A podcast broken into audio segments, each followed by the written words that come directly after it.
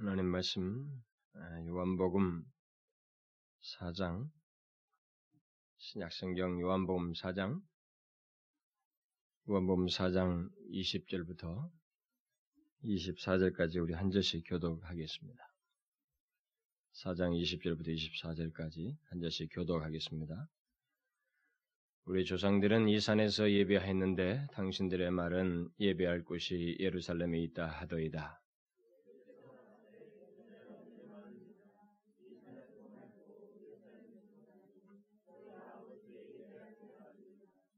너희는 알지 못하는 것을 예배하고 우리는 아는 것을 예배하노니 이는 구원이 유대인에게서 남이니라.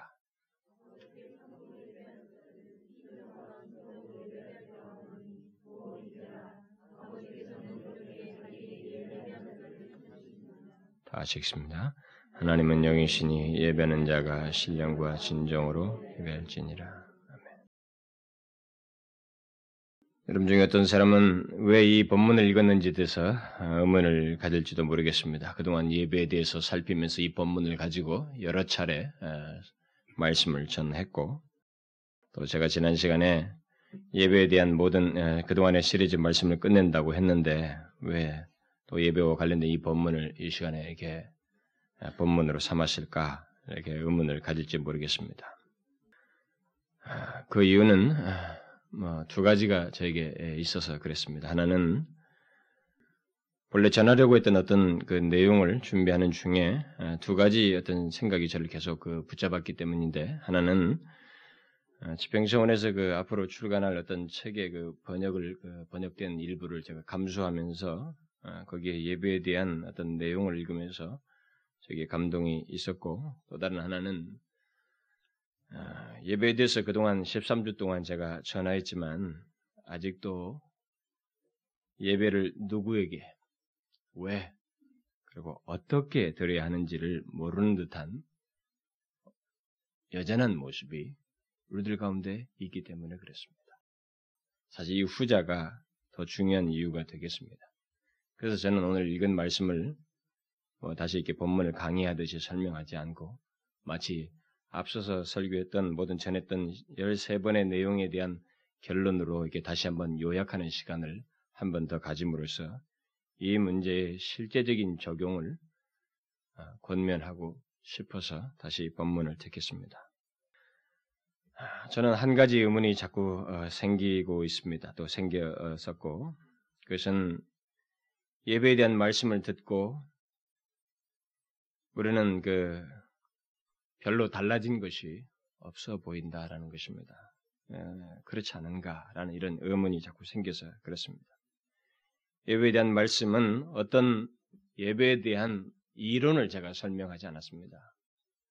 뭐 이렇게 집중적으로 어떤 시리즈를 이렇게 설교를 할 때는 그 부분을 통해서 일종의 충격이라고 그러죠. 우리에게 좀 새겨지도록 하기 위해서 그 메시지가 좀 더 크게 우리 가운데 이렇게 축적되어지고 우리로 하여금 형성되어서 나타나도록 하기 위해서 보통 이 시리즈로 설교를 하는데 어, 시리즈를 한다고 해서 주제 자체를 저는 뭐 선호하는 것은 아니고 본문을 강의하는 데 일차적 초점을 두지만 그래도 어떤 그런 효과가 있기 때문에 그렇게 하는데 단순히 내용 전달이 아니라 실제로 하나님께 예배하는 데 있어서 우리에게 변화가 있어야 된다는 것 그것이 간절한 소원이어서 이렇게 한 것이었는데 과연 그러한가라고 하는 이런 의문이 어, 저에게 계속 생겼던 것입니다. 우리는 어떤가? 아직도 우리 안에 별로 달라질 것이 달라질 바도 없이 그냥 여전한 모습을 가지고 있지는 않은가? 여러분 그동안 전해진 예배에 대한 말씀을 여러분들은 어느 정도 기억하고 있습니까? 무엇이 여러분들에게 가장 기억에 남습니까? 그리고 여러분들이 예배에 대한 말씀을 듣고 난 이후에 아, 여러분 안에 어떤 그 태도의 변화라든가 마음에 새겨진 것, 달라진 모습들, 뭐 이런 것들이 있었습니까? 없었습니까? 이것이 결론으로 굉장히 중요하다고 믿습니다. 어떤 것을 전했는데 뒤에 이것이 없으면 앞에 전한 것은 연설을 했다는 것이고 모두 듣는 이도 마치 마이동풍처럼 어? 듣고 흘려버렸다는 것이죠. 하나도 뭐가 기억도 나지 않는 그런 그래서 실제적으로 하나님의 말씀이 하나도 생명력을 갖지 못했다고 하는 결론이 된다는가 그것은 우리로 하여금 더 아픈 현실을 낳게 하거든요. 더 위선과 우리를 외식으로 몰아넣는 것이기 때문에 결국은 이 문제를 마지막으로 확인하는 것이 중요하다는 것이 제게 계속적으로 그 상기되었습니다. 그래서 제가 이것을 다시 여러분들에게 상기하면서 전체를 다시 요약함으로 우리에게 이 적용 문제를 더 구체적으로 한번 어, 말씀을 드리고 싶은 것입니다. 예, 제가 언제 또 다시 이 예배에 대해서 이렇게 집중해서 여기서 전할 수, 전할 시간이 있겠습니까? 제가 다른 내용 전하기도 바쁘고 그 하기도 모자란데 이 예배에 대한 설교를 또 다시 언제 이렇게 제가 시리즈로 집중해서 할 수 있겠어요? 할 시간이 없을 것입니다. 여러분들은 어쩌면 그런 면에서 복인 것이죠. 지금 이후로 우리 교회의 이 멤버가 될 사람들은 이 예배에 대해서 테이프로 듣거나 뭐 그것도 들으라고 해야 듣는 것이지 누가 들었습니까? 누가 뭐 테이프를 의욕적으로 앉아서 듣는 사람이 있습니까? 차에다 꼽았다 말다 무슨 거기서 제대로 된 그 도전을 받을 수 있겠습니까? 없지요. 그러니까 최소한 여러분들에게 있어서만큼은 이 예배에 대한 깨달음과 그 깨달음이 여러분들에게 실제적인 내용이 되어서 온전하게 예배하는 모습으로 나와야 된다라는 것입니다. 이것이 중요하다는 것입니다. 그래서 저는 이것을 확인하고 싶은 것입니다. 하나님께 드리는 예배의 변화가 내게 생겼는가? 그리고 반드시 안 생겼다면 생겨야만 한다는 것입니다. 하나님을 향한 우리의 예배의 어떤 태도와 마음에 있어서 변화가 반드시 있어야 된다는 것입니다. 이 세대는 하나님을 향한 예배의 태도의 변화가 절실하게 필요로 하는 세대입니다. 우리도 거기에 물들어 있거든요. 그래서 이 문제가 중요하다고 믿습니다. 물론 여러분 중에는 제가 알지 못하는 진실한 모습과 태도의 변화, 그리고 어떤 가치관의 변화를 가지고 하나님께 더 나은, 더 성숙된 모습으로 예배하는 사람이 있을 것입니다. 뭐 그것에 대해서는 두말할 것이 없죠. 하나님께 감사할 일이고 내심 그런 사람을 귀하게 볼 수밖에 없습니다. 그러나 우리 중에는 예배에 대한 하나님의 말씀을 계속 들었으면서도 자신이 들은 말씀과 실제 모습 사이에 별 차이가 없이 이전과 조금도 다를 바 없는 여전한 모습 모르겠습니다. 이 앉아서 가만히 듣는 모습 속의 태도는 외형에서는 어떨는지 모르지만 그 내심은 아직 그들이 예배를 충분히 하나님과 온전히 드림으로 인해서 그 영혼과 그 다음에 그것을 더 이어서 삶으로 이어지는 이 부분에 있어서 아직도 우리는 많은 모자람이 있지 않는가. 저는 이번에 그 감수하기 위해서 책을 읽다가 한 가지 참 특별한 내용을 읽었습니다. 제가 미처 생각지 못했던 내용이었는데 사단은 이 예배드리는 사람들을 갖다가 사람들 가운데서 교묘한 그 역사를 하는데 그들의 이 생각에 방황을 일으키는데 기도해야 할 순간에 설교로 하는가 예배에 대해서 생각하게 하고 예배해야 하는 말씀을 듣는 그 순간에 기도 문제를 생각하게 하는 교묘한 방법을 써서 우리를 생각을 방황케 한다라고 하는 그런 아주 충격적인 얘기를 제가 이렇게 읽었어요. 저는 미처 생각지 못했습니다. 사실 그건 현실이거든요. 저에게도 있는 문제예요. 우리가 그런 문제가 있다는 것입니다. 그러니까 외형이 어떤 게 중요한 게 아니라 우리의 내면이 하나님의 하나님께 온전히 예배하는 모습이 분명하게 확정되어 있는가? 그런 깨달음을 가지고 진실로 그러기를 소원하는가? 그런 변화를 가지고 있는가라는 것이 중요하다 이 말입니다. 저는 이미 예배가 인간이 존재하면서부터 시작된 것이고 있게 된 것이며 하나님을 아는 우리에게 있어서 중심적인 신앙 행위이고 이것이 없이는 영적인 모든 것이 차단될 정도로 중요하다는 것을 이미 충분히 피력했습니다. 바로 그런 예배의 절대적인 위치와 중요성 때문에 사단은 교회 역사 속에서 계속 예배를 약화시키고 예배를 혼란시키는 일을 그래서 예배가 형식화되도록 하는 작업을 계속 해왔습니다. 그리고 많은 성공을 거두기도 했습니다. 구약 시대에도 그랬고 1세기 당시에도 그랬고 뭐 천년이 넘는 그 중세 기간 동에도 그랬고 그 후로도 지금까지도 각 교회 속에서 사단은 예배를 약화시킴으로써 하나님의 백성들을 뒤흔들었어요. 그들의 신앙을 혼란케 했습니다. 그들을 무기력하게 만들었습니다. 물론 영적인 각성과 붕이 일어날 때면 어김없이 예배가 살아있고 예배 속의 생기와 감동이 그들에게 넘쳐서 자발적으로 예배를 참여하는 그런 모습들이 있었습니다. 그럼에도 불구하고 사단은 교회 안에서 상당하게, 상당하게 성공을 거두어서 실제적으로 역사를 보면 부흥이 일어날 때, 각성됐을 때는 예배가 생기가 넘치고 오히려 예배 인원들이 꽉 채워지지만, 그리고 예배를 더 많이 드리고 싶어하고, 오랜 장시간 동안을 예배를 드리지만, 다시 형식적으로 흐르게 되었을 때, 그들은 모든 것을 축소, 축소, 축소해서 최소한의 것을 하나만 가지고 하나님을 섬기려고 하고 예배하려고 하는 그런 실체의 모습을 갖게 되는데, 바로 그런 현실로 우리가 지금 내리 달리고 있다 이 말입니다. 그러니까 그런 것을 보게 될 때 이전과 동일한 방식으로 이 사단은 수천 년 동안 써먹었던 방식으로 지금도 역사하고 있다는 것을 우리가 볼 수 있는 것입니다. 결국 뭐예요? 예배를 무너뜨리면 다른 것도 무너뜨릴 수 있다라고 하는 그의 무엇인가를 알고 통달한 그 영물로서 그 일을 하고 있다 이 말입니다. 그런데도 우매한 우리들은 마치 그것이 사실인지 아닌지 뭐 그, 설마 그러랴 하는 식으로 내가 경험하기 전에는 동의할 수 없다는 듯이 똑같이 예배를 가볍게 여기고 이전 세대들이 그렇게 예배가 무기력해지면 다른 것도 무기력해져서 하나님과 형식적인 관계를 생기없는 관계를 가졌던 그것을 마치 자기도 실험이라도 해보려고 하는 듯이 예배를 가볍게 여기고 자기 편리대로 생각하여서 드리려고 하고 결국 형식적으로 드리는 그런 모습을 우리 시대 사람들도 하고 있다 이 말입니다. 우리들도 하고 있다 이 말이죠. 이것이 우리의 현실이에요. 그래서 저는 이 예배 문제를 서둘러서 설교를 했던 것입니다.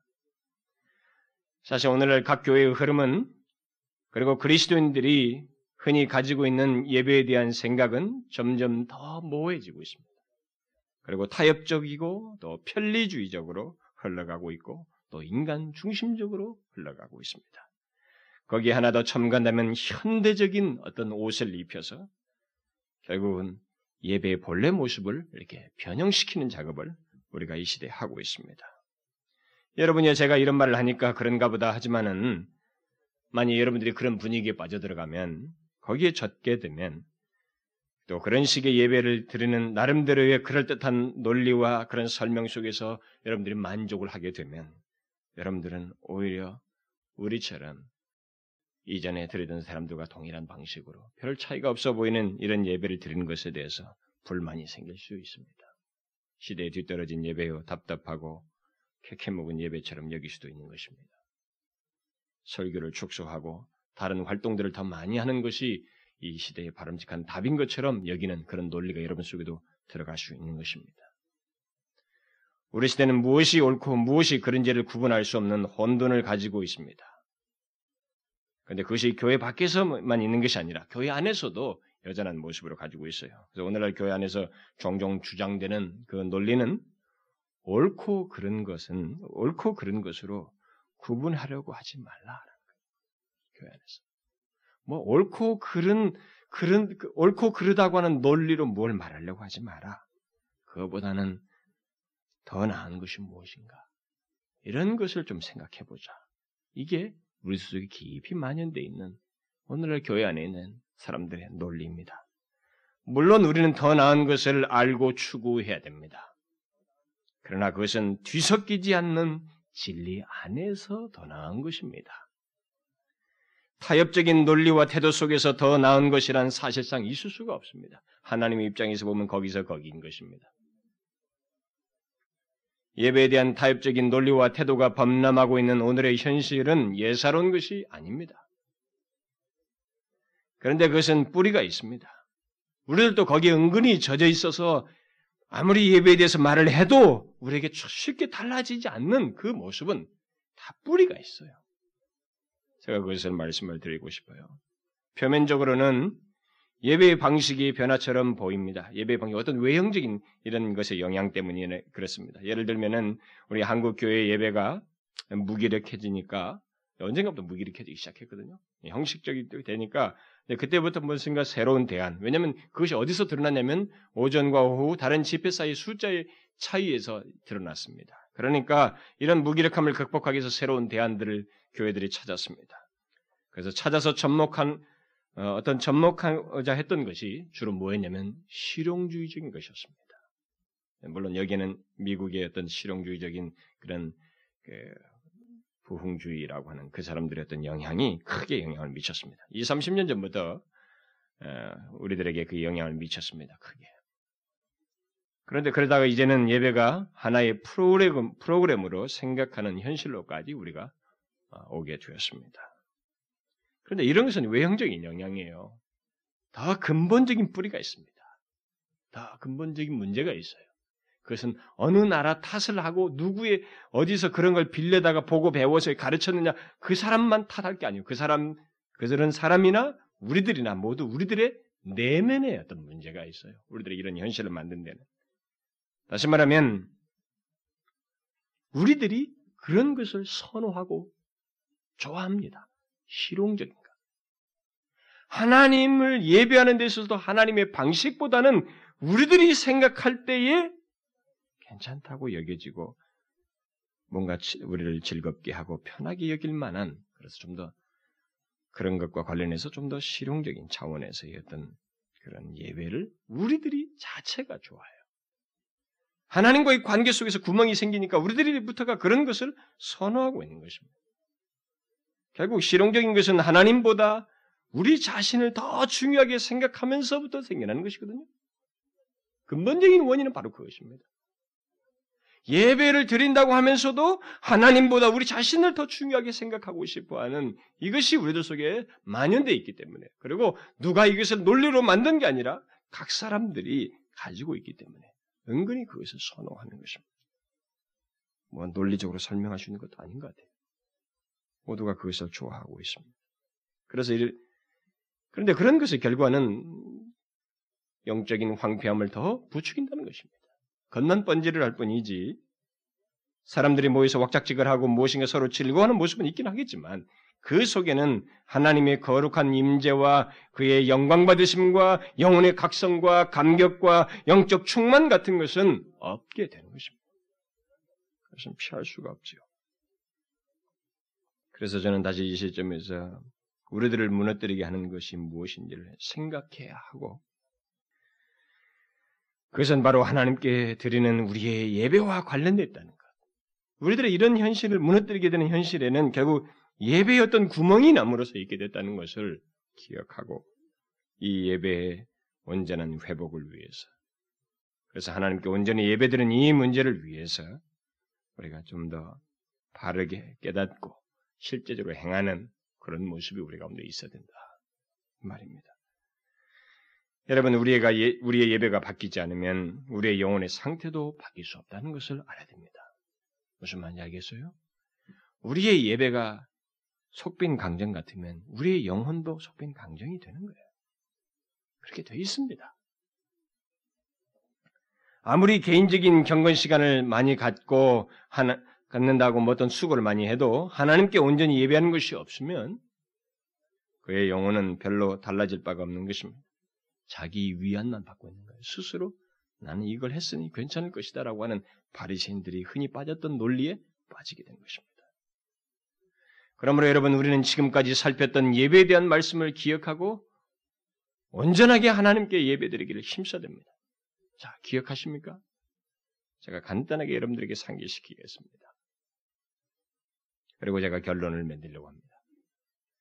제일 먼저 우리가 살폈던 것이 무엇이었어요? 예배는 우리 삶 가운데서 반드시 중심이 되어야 한다는 것이었습니다. 반드시 예배를 드려야 된다는 것이었어요. 그리스도인에게 있어서 예배 없는 삶이란 있을 수 없다는 것을 알고 우리는 반드시 예배를 드려야 한다라고 그랬습니다. 그래서 주님께서는 바로 그런 영어로 말하면 must죠. 하나님 나라에 들어가야 된다. 그것도 반드시 들어가야 된다. 하나님 나라에 반드시 아니, 들어가기 위해서는 반드시 거듭나야 한다고 말했던 것처럼 이 예배 문제도 반드시 드려야 한다라고 하셨던 것입니다. 정령 예배는 우리 생활의 최고 우선순위가 되어야 하고 또 그런 드리지 않으면 안 되는 당위성을 갖습니다. 그 다음에 우리는 우리, 우리가 예배한다고 할 때 분명히 예배의 대상이신 하나님 아버지를 의식하며 또 그를 경외함, 경외하며 드리는지를 물었습니다. 뭐 뻔한 얘기 아닌가? 예배 드린다면 하나님께 예배하는 것이지 뭐 뻔한 게 아니냐? 이렇게 생각할 수 있습니다만 제가 그런 뻔한 상식을 가지고도 우리들이 그 상, 그런 뻔한 지식의 우리 가운데 제대로 나타나지 않는 것 때문에 사실 그 얘기를 밝힌 것입니다. 그냥 예배하는 사람들이 있어 왔습니다. 하나님 아버지께 분명히 예배의 대상이신 하나님을 의식하고 그분을 향한 경외하는 마음을 가지고 예배하지 않는 그런 실제들이 역사 속에 있어 왔다는 것입니다. 이사야 당시가 그랬고 예레미야의 메시지를 보면 예레미야 당시가 그랬고 예수님 당시도 그랬고 중세교회도 그랬습니다. 오늘날 우리들의 현실 속에도 그런 모습은 있는 것입니다. 예배를 드리는데 그 대상을 알지 못하고 드리는 현실이 있는 것입니다. 그냥 습관이에요. 하나님을 향하는 의식된 그런 마음과 중심이 드러나지 않는 것입니다. 여러분 그래서 물어봐야 됩니다. 하나님 아버지께 예배하고 있는가? 나는 하나님 아버지께 예배하고 있는가? 이것을 기억하면서 예배해야 되는 것입니다. 그 다음 또 우리는 우리들이 하나님께 예배할 수 있게 된 것은 모두 예수 그리스도로 말미암아서 가능하게 된 것이다라고 그랬습니다. 그래서 그것을 알고 우리는 예배할 때 예수 그리스도를 의지하여 그의 십자가의 공로 대소의 주, 대속의 은혜를 의지하여서 하나님께 예배해야 한다고 그랬습니다. 사실 많은 사람들은 이 부분에 대해서 아는 바가 없을 거예요. 의외로 생각을 하지 않습니다. 예배를 하는데 성령을 성령의 감동 역사를 기대하면 되는 거지. 그러나 여러분 정령 예배자가 하나님 아버지께로 향하고 그리고 하나님께 진실로 예배하는 것이면 잡신들에게 하는 게 아니라 인격적인 하나님을 알고 그분을 향하고 있다면 이 사람은 예수 그리스도 때문에 그렇게 된 것입니다. 예수 그리스도의 대속의 죽음이 있지 아니하고는 그렇게 될 수가 없었고 또 그가 지금 현재와 같이 이렇게 자연스럽게 예배할 수 있는 것도 다 예수 그리스도로 말미암은 것입니다. 이전 같았으면 피를 흘려야 됐고 복잡한 제사가 있었습니다. 그런 대용물도 없이 이제는 누구나 예수 그리스도 때문에 하나님 아버지께 담대히 나갈 수 있게 됐고 현재와 같은 모습으로 예배할 수 있게 된 것입니다. 그래서 우리는 예수 그리스도의 이름으로 모일 뿐만 아니라 예수 그리스도의 이름으로 예배해야 하는 것입니다. 우리들이 하나님께로 향하는 모든 것은 그것이 가능케 돼. 하나님께로 향할 수 있도록 상달될 수 있는 모든 것의 근거가 바로 예수 그리스도입니다. 그래서 예수 그리스도의 이름으로 기도하는 것이고 예수 그리스도의 이름으로 모이는 것이며 예수 그리스도의 이름으로 교제하고 예수 그리스도의 이름으로 우리는 예배하는 것입니다. 만약 이것이 없으면 하나님께 우리 드린 하나님께 드린 우리 예배는 받아들이지 않습니다. 그걸 알아야 됩니다. 뭐 아무리 무슨 수단을 써도 소용없어요. 아무리 예배는 예수 그리스도로 말미암아 가능하게 된 것이기에 곧 예수 그리스도로 말미암아 아, 그 모든 것이 죄 사함을 받아서 그 하나님께 드리는 것이기에 예배의 성격 자체가 감사를 담는다고 그랬습니다. 감사의 예배요, 감사의 반응으로서 드리는 예배이다라고 그랬습니다. 그러니까 우리의 예배는 예수 그리스도로 말미암아 영원히 하나님과 화목하게 되었다는 사실, 이 놀라운 사실에 근거해서 하나님께 감사하여서 또 그렇게 만드신 모든 것을 가능케 하신 또 이 모든 것을 허락하신 하나님께 찬양할 수밖에 없는 그런 심정으로 예배하는 것이 바로 예배이다. 그래서 예수 그리스도로 말미암아 죄 사함을 받은 자, 구원함을 얻은 자가 하나님께 예배하는 것. 그 예배할 이유를 가지고 예배하는 것. 아니 감사할 수밖에 없는 이유를 가지고 예배하는 것. 그래서 만일 어, 예배를 드리면서도 감사할 이유를 알지 못하고 왜 자기가 하나님께 예배하는지 곧 감사함으로 예배 드릴 수밖에 없는 이유를 알지 못한다면 그 예배는 당연히 맥이 없는 것입니다. 생기가 없게 되는 거죠. 우리는 이걸 잘 알아야 됩니다. 예배가 상당히 이 이유를 알지 못하고 그런 생기를 갖지 못한데 생기 없이 드리고 습관적으로 하는 것이 우리들의 현실 속에 흔하거든요. 우리는 그 자신, 우리 자신들에게 이것을 살펴야 되는 것입니다. 그래서 우리는 하나님께 예배할 때 자신이 어떻게 이 자리에 있게 되었는지 이것을 기억해야 됩니다. 예수예요, 예수. 그의 십자가의 보혈의 공로인 것입니다.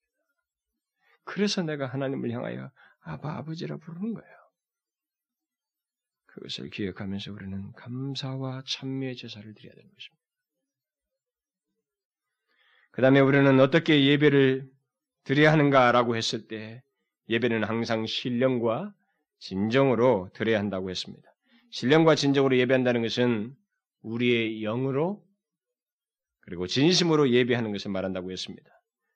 예배는 우리의 영혼, 우리 영혼이 곧 내 속에 있는 모든 것이 전 인격이 하나님께로 향하는 것을 말합니다.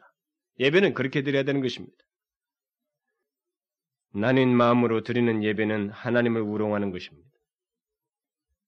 하나님께 연락되지 않습니다. 하나님은 속일 수 없습니다. 절대적으로 인간과 다릅니다. 우리는 그것을 알아야 됩니다. 내 속에 있는 모든 것으로 전 인격을 다해서 나의 영으로 진심으로 하나님께 예배하는 것입니다. 이게 예배예요. 무엇이 우리와 다른가, 자신과 다른가를 잘 생각하셔서 우리는 이것을 회복해야 됩니다. 그 다음 우리는 예배는 실제, 예배를 실제적으로 주도하는 분이 누구인가라는 것을 물었고 거기에 대해서 답을 했습니다. 그것은 바로 성령 하나님이시라는 거예요. 그러니까 예배는 성령 하나님의 도우심을 힘입어서 들어야 한다는 것입니다. 우리가 예배 속에서 어떤 영적인 반응을 나타내며 그럴 수 있는 감격과 기쁨을 갖게 되는 것은 모두 다 성령의 역사로 말미암은 것이지 내가 가서 오늘은 이렇게 하면 역사가 있을 거야 라고 하는 그런 논리는 무당푸닥거리가 다를 바 없는 것입니다. 무당들은 그렇게 생각하고 자기가 어떻게 하면 될 수 있거든요. 생각하지. 우리들은 이렇게 정성을 하면 뭐가 될 거라고. 근데 여러분 이게 아닙니다. 우리가 어떠하였어도 여기에 하나님을 향한 거룩하신 영존하시는 유일하신 창조주 하나님을 향한 교통의 실제적인 역사를 가능케 하시고 도우시는 분은 성령 하나님이에요. 우리는 이걸 알아야 됩니다. 이런 걸 알고 의식해야 돼요. 우리들이 상당히 경솔한 것입니다. 많은 사람들이 성령을 의지하지 않습니다. 그냥 예배 자기가 열심히 찬송하면 될 줄 아는 거죠.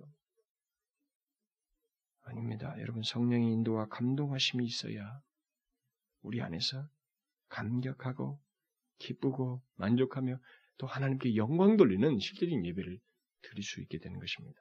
그래서 그런 예배를 드리기를 구해야 돼요. 성령을 구해야 되는 것입니다. 성령은 우리를 생기게 하시는 분이십니다. 우리를 하여금 깊은 감격을 경험케 하시는 분이에요. 결국 우리의 우리에게 있어서 그 참된 예배가 되기 위해서 성령은 그의 놀라우신 방식으로 우리를 도우셔서 우리 안에서 메마른 뼈와 같은 상태를 소생시키셔서 하나님을 인하여 기뻐하고 예수 그리스도의 은혜의 깊은 감격들을 경험케 하는 것입니다. 성령이 없는 성령의 도우심이 없는 예배는 메마른 뼈와 같은 것입니다. 그러면 성령은 주로 무엇을 통해서 우리를 감화 감동하시는가? 이 문제를 제가 그 다음에 말을 했습니다. 그것은 바로 말씀을 통해서라고 그랬습니다. 성령은 우리의 모든 것, 그것이 기도이든 찬송이든 교제이든 예배 속의 모든 것 속에서 우리에게 감화하시고 감동하시는 분이십니다. 그럼에도 불구하고 성령은 역시 그의 말씀을 통해서 우리의 심령을 새롭게 하시고 감격해 하시며 영혼의 변화를 일으키신다라고 그랬습니다. 지금껏 사람들은 주로 하나님의 말씀을 들으면서 변화를 경험했습니다. 역사를 거쳐서 수도 없이 많은 사람들은 사람들의 변화의 결정적인 것들은 다 하나님의 말씀을 들으면서 그랬습니다. 그리고 그 변화의 배후에는 성령께서 그 말씀을 전하는 자와 듣는 자 사이에서 역사하심으로써 깊은 감동과 깨우침을 갖게 했던 것입니다. 그런데 이 같은 성령의 역사와 감동하심이 있는 예배, 또 말씀을 통해서 역사하시는 성령의 감동을 얻기 위해서 우리는 어떻게 해야 할까? 우리는 이것에서 두 번이나 살폈습니다. 우리는 예배를 준비해야 한다고 그랬습니다. 예배를 준비해야 된다고 그랬습니다. 예배의 준비의 필요는 이런 성령의 역사가 있기 위해서이기도 하고 또 다른 하나의 필요는 우리가 예배하는 그분이 누구이신지에 대한 바른 이해 때문에 그분 자신 때문에 우리가 예배하는 대상 때문에 준비가 없이 나서는 것은 준비 없이 덜렁덜렁 우리에게 그 묵은 생각들과 섞여 있는 뒤섞인 많은 생활 습관들과 그런 것에 대해서 함으로 개의치 않냐고 하나님 앞에 덜렁 준비되지 않는 나오는 것은 바람직한 태도가 아니라고 그랬습니다. 그래서 저는 예배, 예배를 준비하라는 이 말씀을 드리면서 우리가 과연 사랑하는 사람을 만나기 위해서 설레이는, 설레이는 마음으로 시간을 지켜, 지켜서 나가는 것, 그것보다 과연 더 나은가? 또 중요한 비즈니스 약속보다도 하나님께 예배드리는 것에 더 철저하고 확고한 마음으로 드리는가? 또 한 나라의 통치자를 만나는 것보다도 만왕의 왕이신 또 영존하신 하나님을 만나는 것이 더 귀하게 여겨서 경외스러운 마음으로 겸비된 마음으로 준비된 마음으로 나가는가 나오는가 제가 그것을 물었습니다. 이것은 우리가 분명히 이 태도는 고쳐야 됩니다. 저는 이 부분에서 많은 사람들이 여전히 하나님을 자기가 사랑하는 사람보다도 자기에게 중요하게 여기지는 비즈니스 약속보다도 또 이 세상의 귀인을 만나는 것보다도 못하는 태도를 여전히 가지고 있다고 믿습니다. 우리 교회는 그래도 좀 나아졌는지 모르겠어요. 여러분들 중에도 여전합니다. 우리들의 보편적인 교회 모습은 그렇습니다. 그렇지 않습니까? 오늘은 하나님께 예배한다는 것 때문에 여러분들이 설레는 마음이 있었습니까? 그 이전부터? 설레는 마음과 함께 미리부터 준비하여서 서둘러서 나오는 일이 있었어요? 평상시보다도 더 그런 것이 설레서 나오는 모습이 있었냐 말이에요. 하나님이 도대체 누구이기에? 어떤 분으로 생각하기에 우리가 그렇게 소홀하고 경솔하게 대한다는 것입니까? 여러분 가만히 생각하십시오. 진실로 하나님을 예배한다 그러면 그분이 누구인지 자꾸 생각해 보십시오. 그것은 우리의 태도를 고쳐주는 것입니다.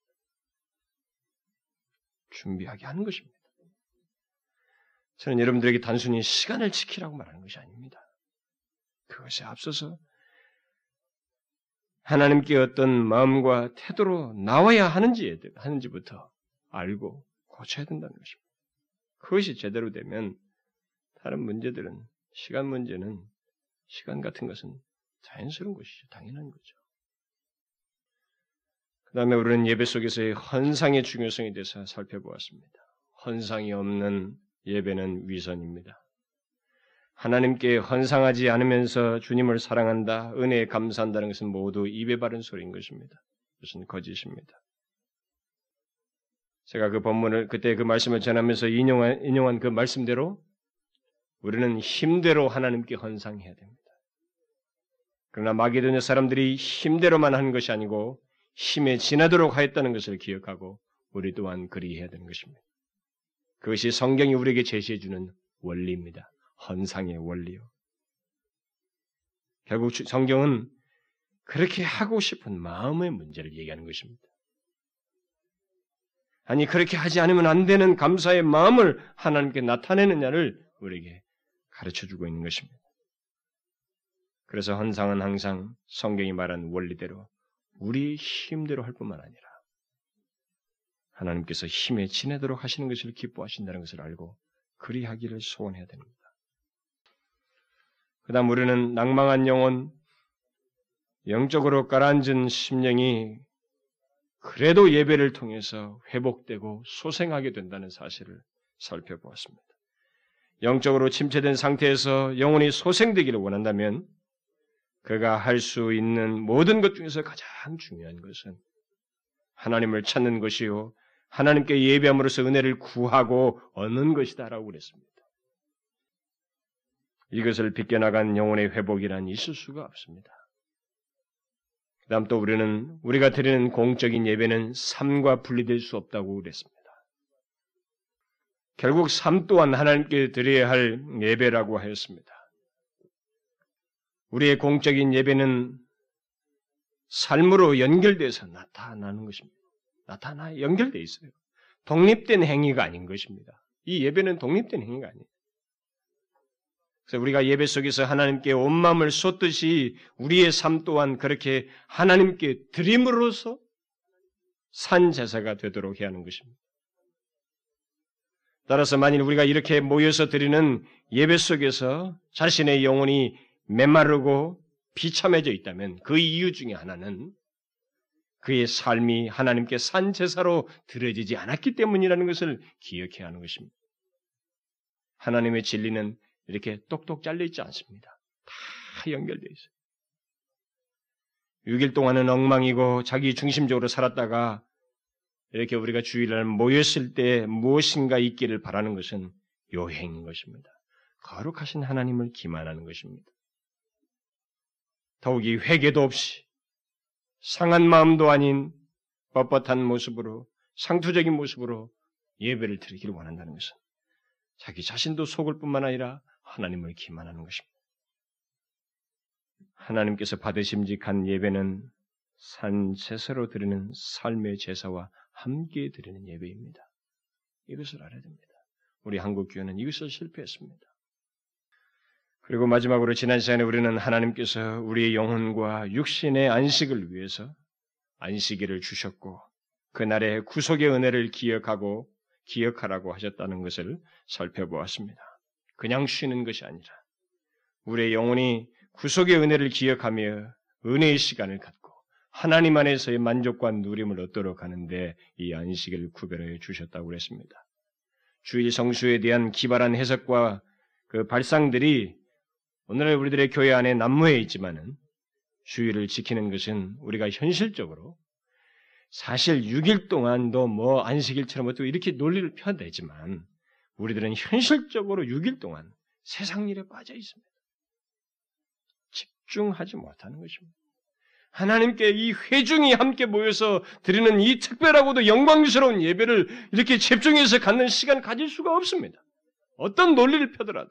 그러니까 무교주의가 나오는 겁니다. 모든 삶이 다 예배니까. 교회당 안 모이고 6일 동안의 삶에서도 항상 예배하는 것처럼 주일날도 뭐 별도로 교회 갈거 없이 예배를 드려야 된다. 라고 하는 성경의 흐름과 정신을 깨뜨리는 그런 해석이 나오는 것입니다. 우리의 몸은 물론 영혼의 안식을 우리가 6일 동안 세상 일에 빠졌을 때는 얻지 못하게 되기 때문에 하나님은 현실적으로 이런 대안을 주신 거죠.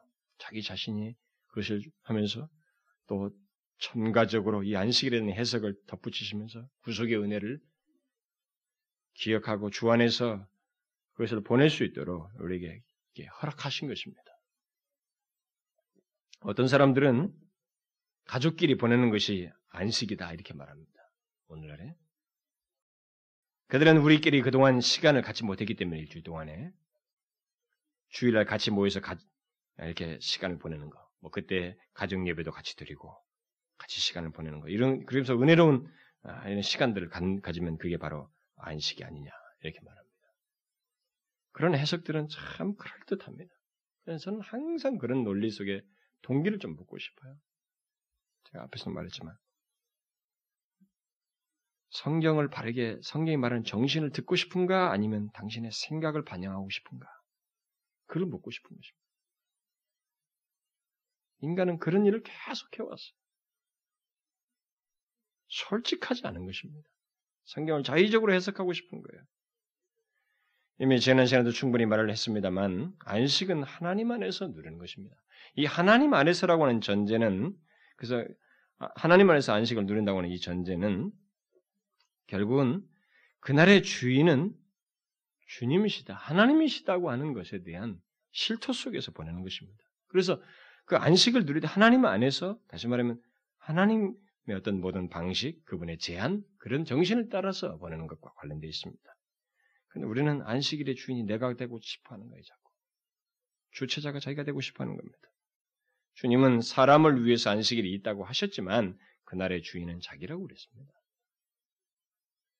그런데도 지금까지 기독교에서 항상 문제가 되었던 것은, 하나님께서 원하시는 것이 무엇이고, 또 그가 무엇을 말씀하셨는가, 그리고 그가 말씀하신 의도가 무엇인가라는 것보다는 내가 원하는 게 무엇인가. 여기에 자꾸 관심을 갖고 그것을 고려해 왔습니다. 이것은 우리의 주일 성수 문제뿐만 아니라 예배 문제에서도 여실하게 드러나고 있습니다. 그래서 오늘날 그 증거가 어느 시대보다도 더 크게 나타나고 있는 것입니다. 여러분들에게도 그 영향이 미쳐져 있어요. 미쳐져 있습니다. 그래서 지금까지 언급한 이 예배에 대한 기초적인 진리를 들었음에도 불구하고 우리가 쉽게 동의가 안 되고 하나님 앞에 이 예배 문제를 이렇게 확 좀 획을 바꾸는 확정된 마음으로 돌아서는 이 태도를 못 갖는 것입니다. 왜? 예나 지금이나 이런 것들을 경솔히 여겼던 사람들의 동기를 똑같이 가지고 있기 때문에 하나님이 뭐라고 말씀하셨는가 보다는 내가 원하는 것을 반영하고 싶은 그 심정을 가지고 있기 때문에 그렇습니다. 사실 우리는 좀 정직할 필요가 있어요. 좀 더 정직하게 우리의 현실과 우리의 그 거룩하지 못한 소욕을 좀 인정하고 살필 필요가 있습니다. 무조건 현대의 추세와 우리의 소욕을 따르는 것이 아니라 또 그것을 따라서 예배를 그냥 축소시켜서 드릴 게 아니라 왜 그러는가 말이죠. 이 추세에 대해서 눈을 떠야 된다. 물론 선지자들이나 눈이 떴을까요? 모르겠어요. 지금까지 그 시대의 흐름을 바르게 보기가 쉽지가 않습니다. 우리는 오랜 역사의 중간에 딱 물들어 서, 서 있기 때문에 내가 지금 현재 서 있는 시점이 어떤지, 우리들의 현실이 어떤지, 나는 제대로 잘하고 있는지를 보는 것이 너무너무 어렵습니다. 그래서 이것을 보게 할 수 있는 유일한 길이 하나님의 진리예요. 계십니다. 하나님의 계시를 통해서 비춰 봐야만 하는 것입니다.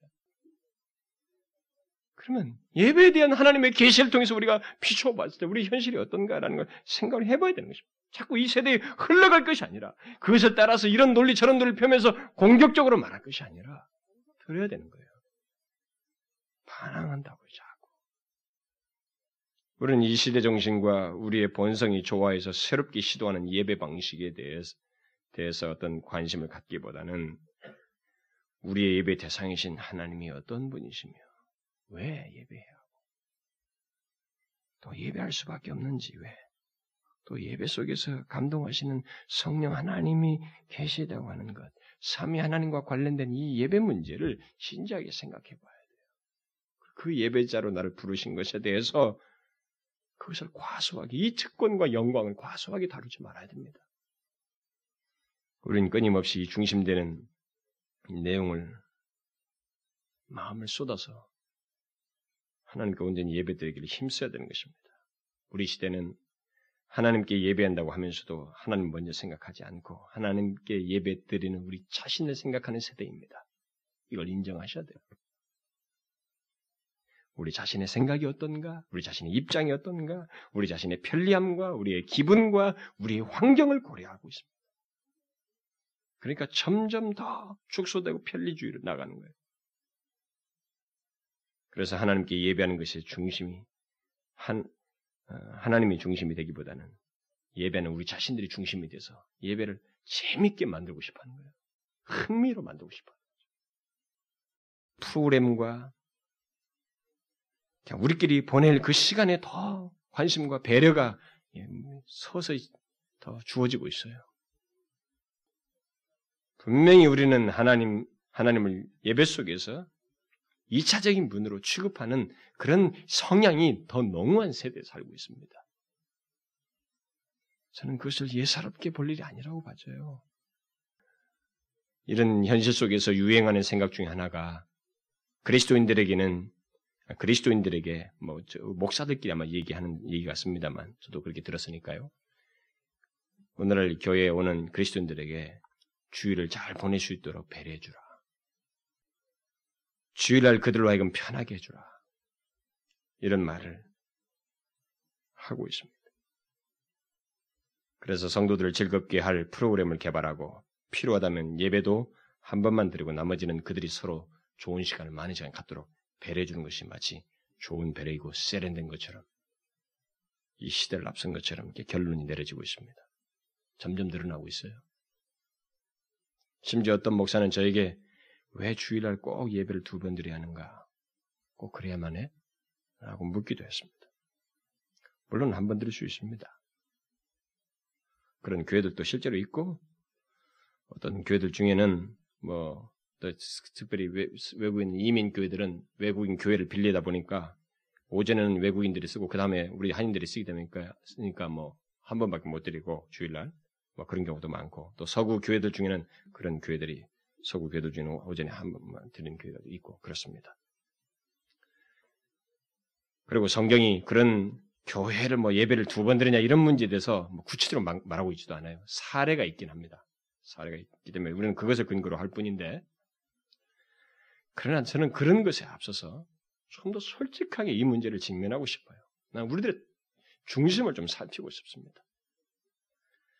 저는 지금까지 우리들이 선조들 때부터 그렇게 이렇게 예배를 드려온 이 전통이 그들이 예수를 믿게 되었을 때, 처음 예수를 믿게 됐을 때, 그들은 예배가 가장 영광스럽다고 생각했습니다. 예배가 가장 영광스러운 줄 알았기 때문에 그들은 예배를 이렇게 더 드리고 싶었어요. 공식화했습니다. 초대교도 그래 했고.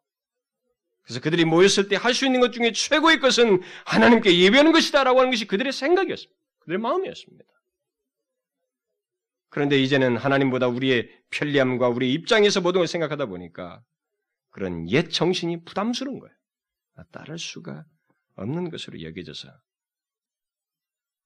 그럴듯한 설명으로 예배를 회피하고 축소하는 경향이 생겨난 것입니다. 그러나 여러분, 저는 세계의 복음적인 교회들이 뭐 미국에도 그런 교회들이 있습니다. 그리고 여전히 어, 영국에도 제가 그런 거 있습니다. 복음적인 교회들을 지금도 똑같아요. 우리보다 더 합니다. 주일날 오전 오후 다 예배 다 드립니다. 저녁 시간에 주로 모이고 그렇죠. 똑같이 드립니다. 특히 제가 영국에 있을 때 그 예배는 오전과 오후 사이에 숫자 차이가 없습니다. 오전에는 아이들이 함께 있기 때문에 아이들만 빠져나간 숫자만 있는 거예요. 똑같아요. 별 차이가 없어요. 그래서 제가 호주에 그 호주 교회 부임했을 때 그 우리 이민 교회예요. 제가 부임할 그 당시에 그 교회는 오후 예배가 없었습니다. 그래서 저는 오후 예배를 만들었습니다.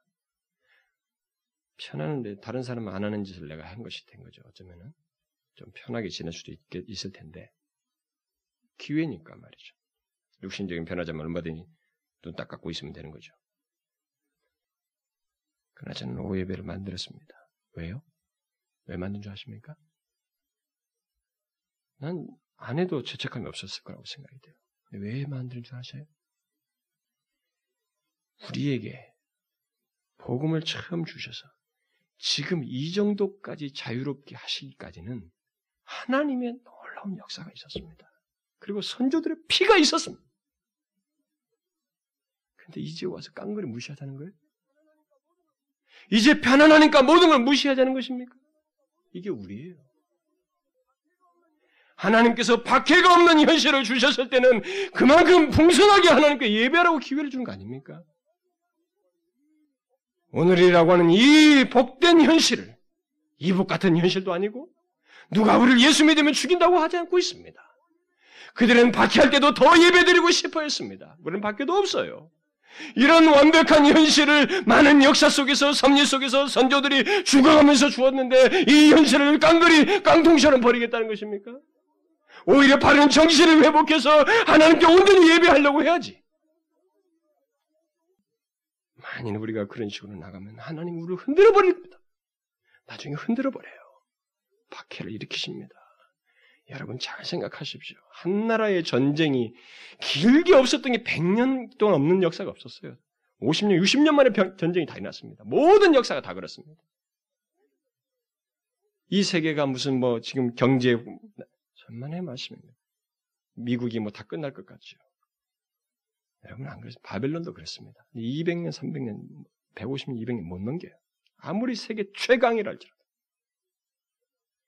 길게 보셔야 됩니다, 역사를.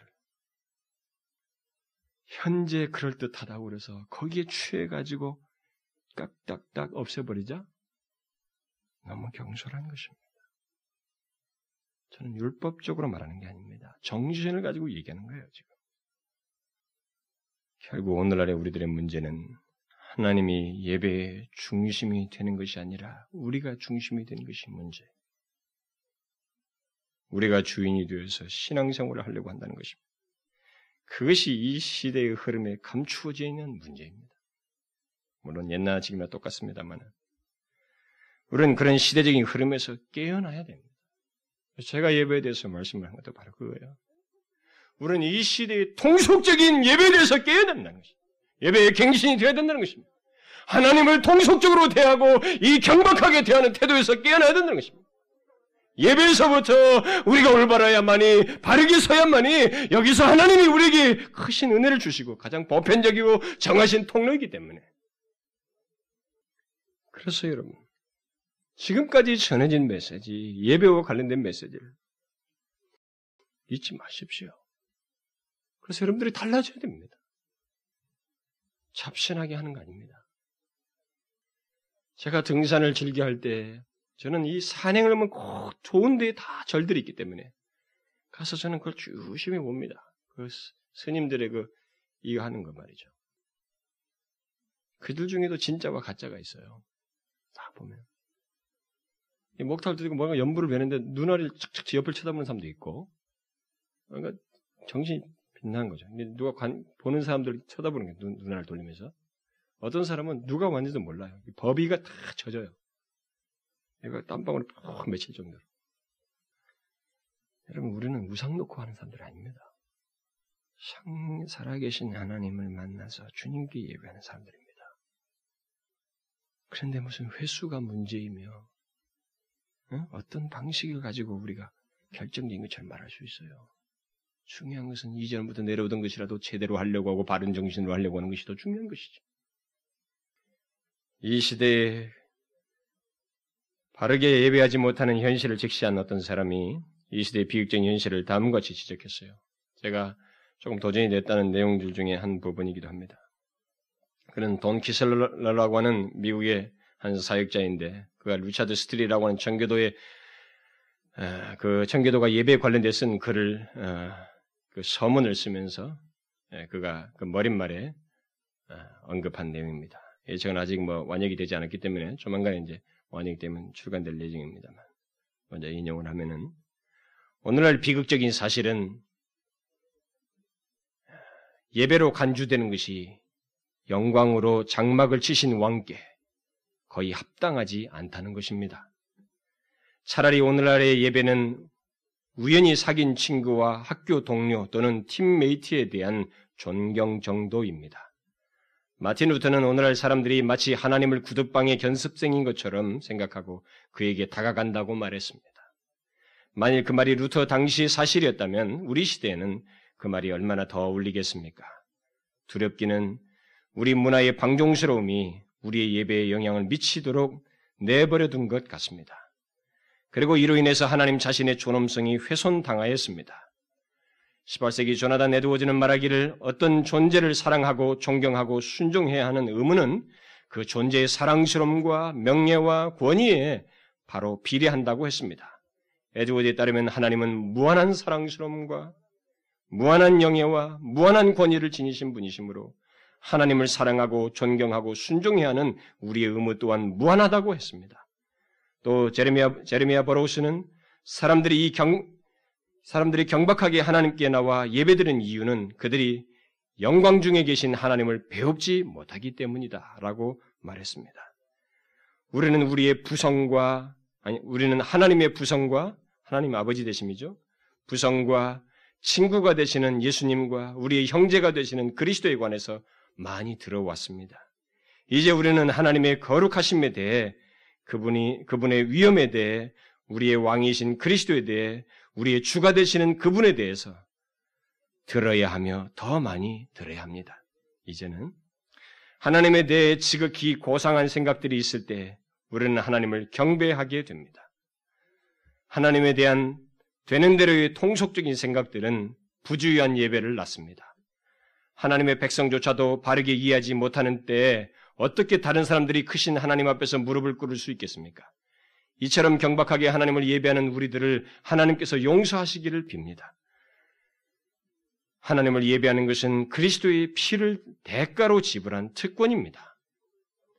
우리가 하나님의 이름을 거룩하게 하면 할수록 더욱더 우리는 하나님을 예배, 예배하는 일을 사랑하게 될 것입니다. 따라서 우리가 하나님과 그분의 방법과 그분이 받으시는 예배를 이해할 때까지 우리는 그분이 우리에게 하듯이 주님을 섬길 수 없습니다. 저는 하나님께서 예배의 특권을 남용한 우리들을 용서하시기를 구합니다. 또 하나님께서 우리의 눈을 열어 이사야처럼 거룩하신 하나님과 우리 자신의 악함을 볼 수 있게 하시기를 소원합니다. 또 하나님께서 우리의 마음을 겸손하게 하시어 주님 앞에 굴복하고 우리의 오만함을 회개하고 우리의 왕께 예배드리게 하시기를 소원합니다. 주님은 단순한 왕이 아니십니다. 그분은 왕의 왕이십니다. 따라서 이 사실은 우리의 예배가 세상의 어떤 경배보다 뛰어나야 한다는 것을 요구합니다. 그 예배는 왕의 왕께 합당한 예배가 되어야만 하는 것입니다.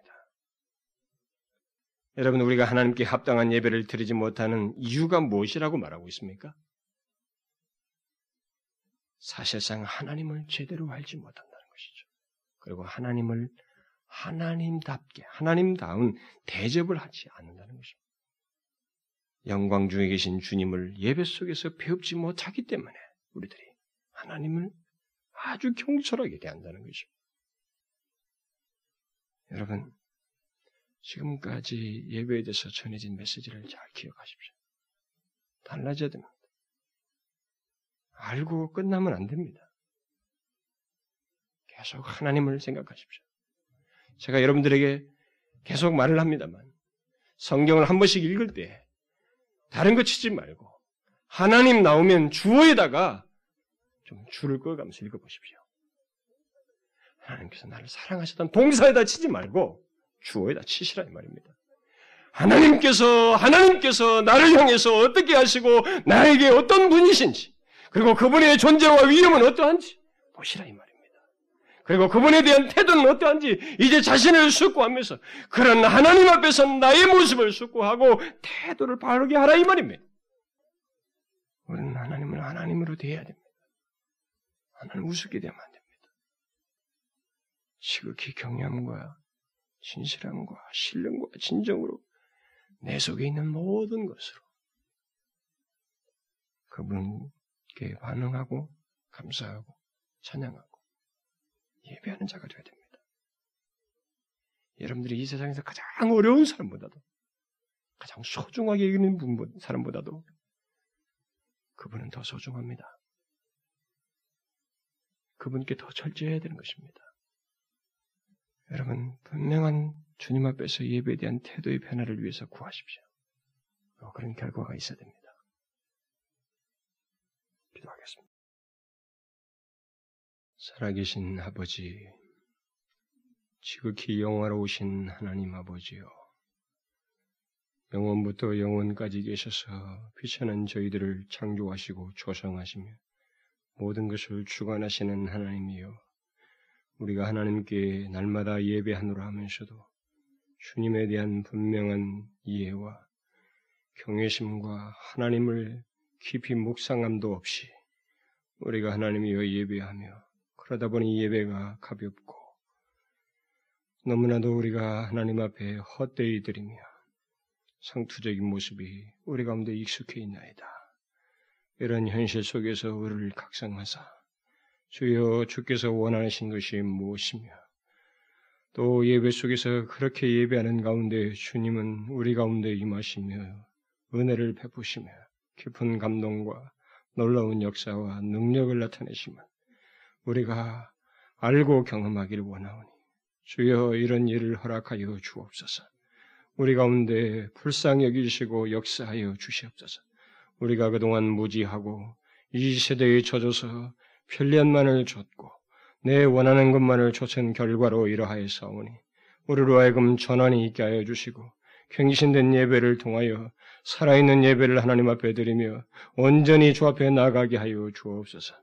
우리 몸된 교회뿐만 아니라 소국 교회와 열방 가운데 모든 교회들이 하나님을 하나님으로 온전히 예배하는 그런 역사가 있게 하여 주옵소서. 특별히 조국 교회의 각성을 통하여 부흥을 통하여 그런 일이 있게 하여 주옵소서. 모든 말씀을 예수 그리스도의 이름으로 기도하옵나이다.